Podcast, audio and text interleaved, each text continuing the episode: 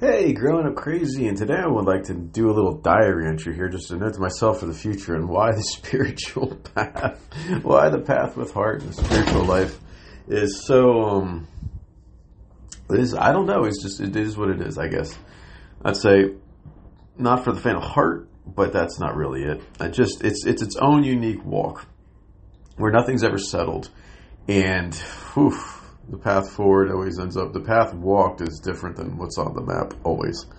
Uh, the the, uh, the the description is never the reality that is encountered.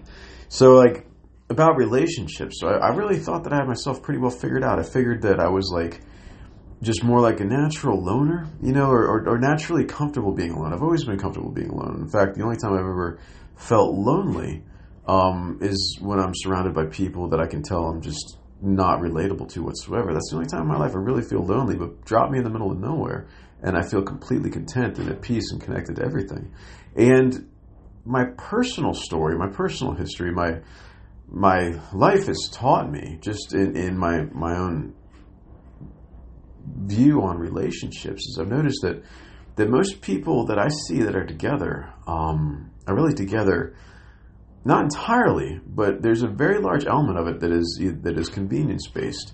Uh, for the woman, it's having a child. For the man, it's having somebody at home to not be alone with, and also physically compatible with, and and also it's it's it's a pain in the ass to find somebody new, and you know the financial uh, stability, you know, and the stability of having a life, especially if you have a family, which most people do. Most people have children.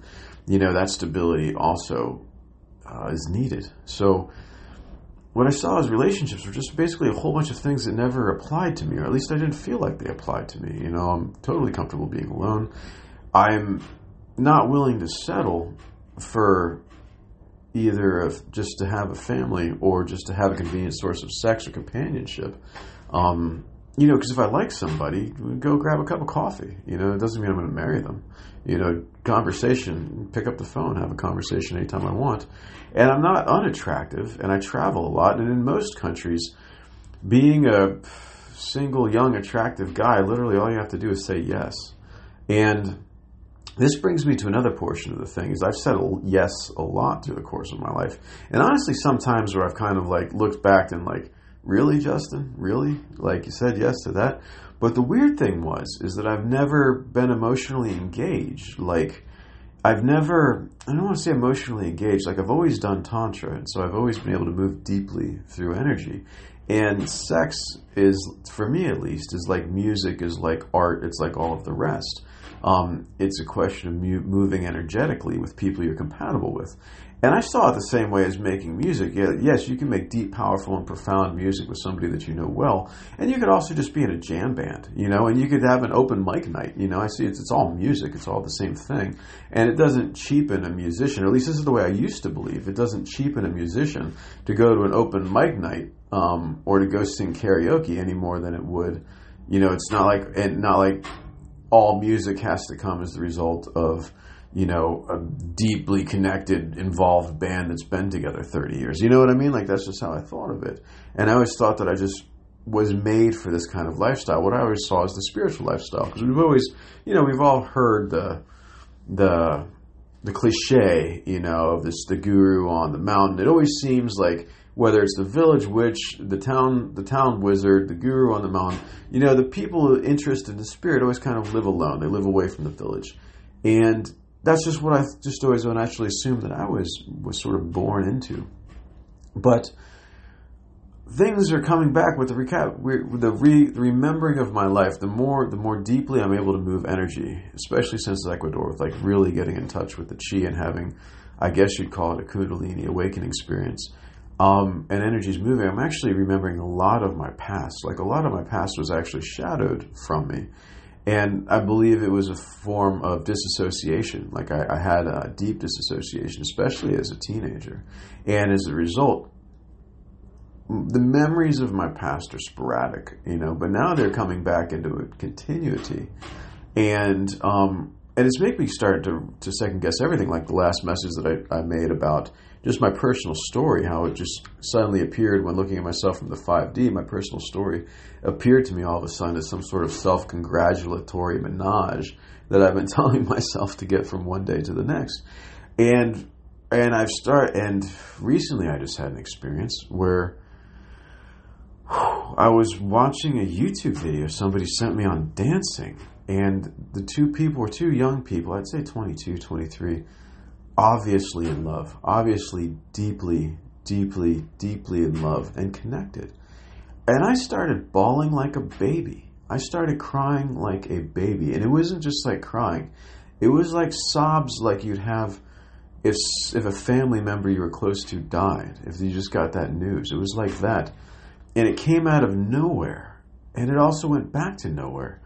And it was also like, twinged with that was also mixed this sense of triumphant joy. Like it was also tears of joy. Like I could only imagine, like if if you were to to be, I, I can only imagine it would be similar to like say some some African American who grew up in slavery, like was born into slavery in the United States, and then was there still alive, or, or maybe in ghost form for the Emancipation Proclamation, or maybe when people, when black people were able to start voting first, and seeing this, and seeing like a young person that was able to vote, you know, or was free for the first time, and just that sort of tears as well. It was like seeing this in the young people of like fucking right on, you know. It was like this, this just aching sob mixed with this rebel yell coming out of myself. And like I said, it came out of nowhere and went back to nowhere.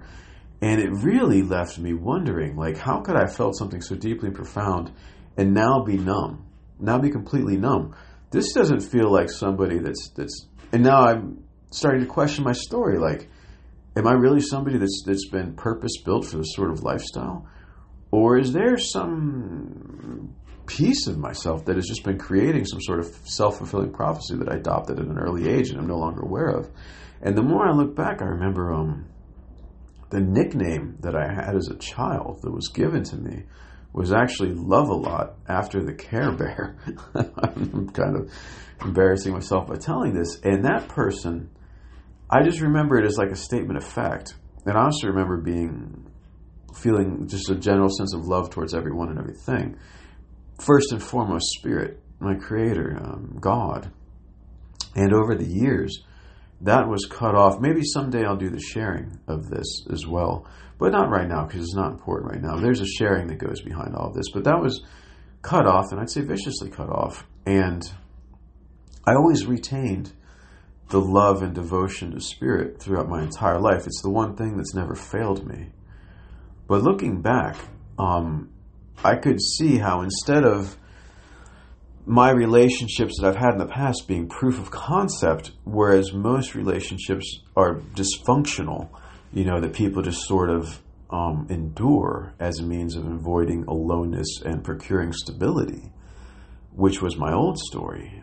Now I'm beginning to question, or rather, I'm trying to screw together the courage to question this belief and this self analysis that I've always held.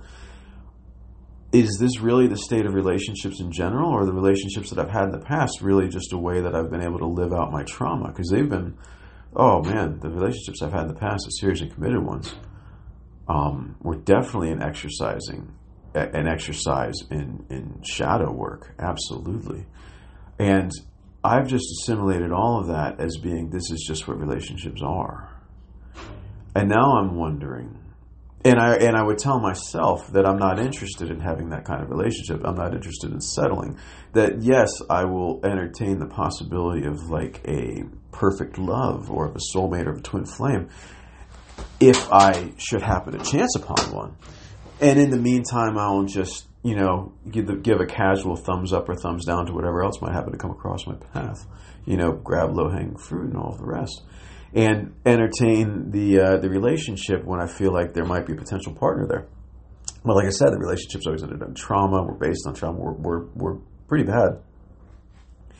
And I took that as proof of concept. And what I'm trying to do right now is screw together the courage to be able to take a, a new look at my life and actually wondering if the relationships that I've had were really just an expression of the trauma I held within myself the whole time. And whether I'm purpose built for a life of aloneness or whether I am just numb to rendered myself numb to a different this expression of, of self, this expression of spirit, the, the expression of spirit with another. Um, because I just have always I've learned to associate that with pain. And if so, if that is the case, if I if I'm meditating on this and I'm beginning to have the terror that everything I've told myself up until now is really just another lie, and I am a morally bereft individual when it comes to sexual sexuality because Jesus, horror Babylon. You know, if I was a if I was a woman, I would be that kind of slut that everybody likes to know. You know, the one that yes or no is is is a toss of a coin, whether say yes or no, and approach it with no sense of judgment or conviction, with, with, with, no sense of attachment whatsoever. You know, no sense of attachment, no sense of judgment, just completely casual. You know, and be that woman that everybody loves to know. You know that um, and I'm beginning to believe that and I used to think it was okay because I didn't feel anything one way or another. It's like be like if somebody asking me if I wanted a cookie. Honestly, now that I'm that I'm that I'm trying to heal my blood sugar issues, I'd probably put more thought into whether or not I'd have the cookie than whether I'd go home with a random stranger. And since I didn't feel anything, I always just assumed that you know I didn't feel anything one way or another, so it was just a, a nil set, like uh, like hosting an open mic with a guitar, you know. And now I'm having to face what could be a completely different reality that I am just horrifically stunted and um, and damaged in terms of um, allowing spirit to move through me in the terms of relationships with other people. And I have to, uh, and if so, it is so deep that it is the kind of thing that I can only surrender to God. It can only be surrendered to spirit and allowed and allow spirit to to reconnect to make those connections. And I've taken this into meditation twice so far. And both times I've gotten sort of the inkling of the answer I don't want to hear. That no, I'm not how as I see myself as some uh, you know wizard on the hill or some guru on the hill or you know um, I'm actually this is one area that I am woefully immature in um, the expression of spirit through relationships and that the only way to possibly correct this is, is what I suspect to, to surrender the entire thing to Spirit, to surrender the entire thing to God, to just let it go, because I obviously have no control over this. And if the, the, the, the, the racking sobs that I felt after a YouTube video, and there's also another experience that I had a while back where I responded to a text message. And I went and, and this woman's house, dear Lord, it was like, I mean, I don't want to be mean, but I can only say human wreckage, like like somebody who was def- desperately lost in life as well.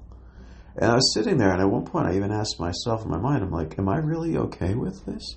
Like, this woman needs help. Like, I should be giving this woman counseling, not just simply my body, you know, but this woman is emotionally and spiritually, mentally, you know. And and yeah, like, okay, I'm just saying yes, but do I, don't I share some sort of not responsibility, but you know, shouldn't I be helping this as a fellow human being? You know, instead of just simply engaging with the situation like an experience as any other without judgment or condemnation, but still at the same time, why don't I sense a wrongness here? I should sense a wrongness. And that really gave me pause for a while because that was the first time I had an inkling that there might be something missing in me. Because every other sense that I had was reporting wrongness, you know, or, or, at least that I should be reporting wrongness at that time, but I wasn't. I was like, why, you know, is this really open mic or is this some sort of deep depreciation within myself? And the last two times of meditation, I've got the answer that yes, it is some sort of deep depreciation within myself. And that those nerve endings, psychic nerve endings, whatever they happen to be, have been fried at the source. And that the only way to actually reclaim that, to fix it, to heal the damage, is surrendering the entire thing to source, surrendering the entire thing, just giving it all to Jesus, more or less, you know, having a true come to Jesus moment um, with the whole thing with my relationships with humanity and other people at close relationships. I can form regular relationships, no problem, but um, casual, no problem. But uh, and that there's a tremendous amount of healing that's going to have to take place there. Um, beginning first and foremost with myself, and actually that I'm going to be able, going to have to really get onto this Kundalini practice because it'll be the way in which I'm able to produce the healing. Um, having the Kundalini flow that experience that I had with the the energy moving between the water at the base of my spine and the light above my head, the golden light above my head, and having it pass back and forth, that'll clear up the blockages. That'll make remake the connections, and that will um, uh, facilitate the healing process. That and surrendering it to spirit. And I began doing that yesterday, and woke up today with the most blinding migraine. Oh, I had to take a prescription this morning to to fix it. So again, as I discovered in the Maloka, my migraines are a big part of this blockage, and this blockage is, is cutting off a very large part of the human experience that I've yet to have in any but a casual and possibly destructive way. And so I just wanted to leave this here as a note to my son for a mental aside, and also maybe as a statement to people following after that, yeah, that these are the kind of things that you become made aware of, you know, through this course and this process and this path. And it takes a little bit of just grabbing your ass with both hands and going with it and see where it may lead. You know, you might figure out that, that you're not um, everything that you thought you were.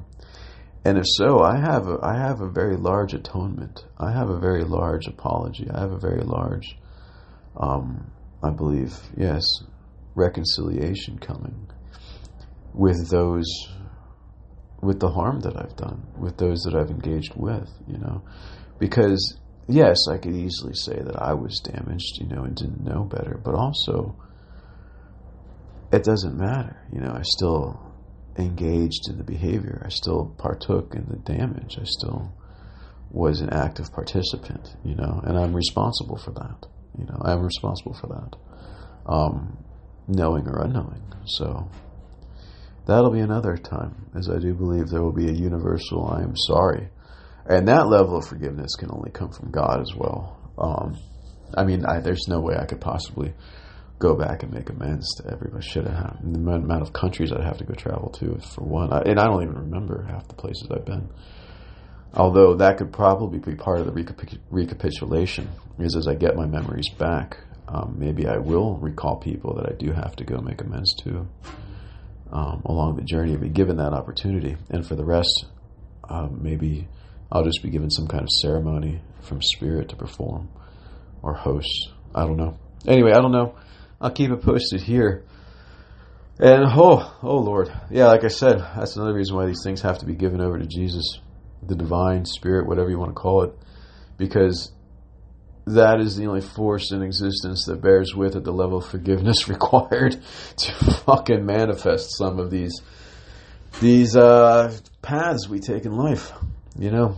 But the verdict's still out. I'm still pursuing this one, but I'm beginning to highly suspect that um, that this that seeing myself in the 5D will bear with it a lot of work, a lot of energy work, a lot of prayer, a lot of communion with the divine, a lot of forgiveness, a lot of, um, you know, forgiveness all the way around.